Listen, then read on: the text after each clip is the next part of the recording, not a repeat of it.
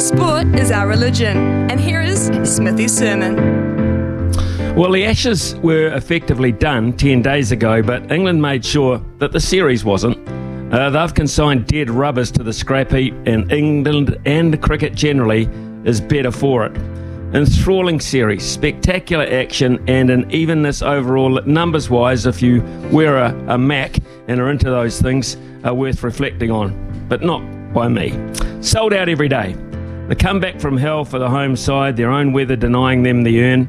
The end of careers, the beginning or near to for some. Stuart Broad or Sir Stuart ASAP gets the fairy tale ending that not even Roy of the Rovers could boast. Australians hate him, the English adore him, the neutrals admire him. Hits a six off his last ball with the bat and takes his final wicket with his final ball in the game. Yes, the whole game. Lock, stock, and two smoking barrels. Broady's sign off was something quite surreal.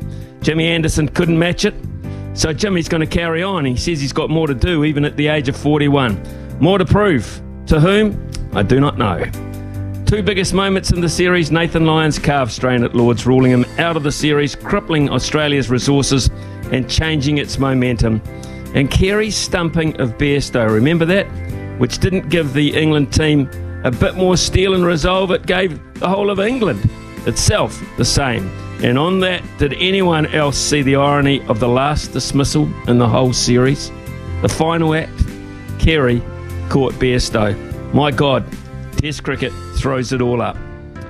Woakes made a difference, would frighten the bejesus out of the baggy greens for a while, and that, as they say, was that. A moral victory for England for me, but moral, it accounts for nothing.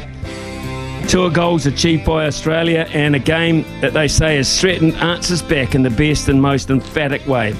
The Ashes may all about be all about a couple of burnt bails, but there's no sign of the fire going out on this contest anytime soon. Test cricket is alive, and thank you to the Ashes.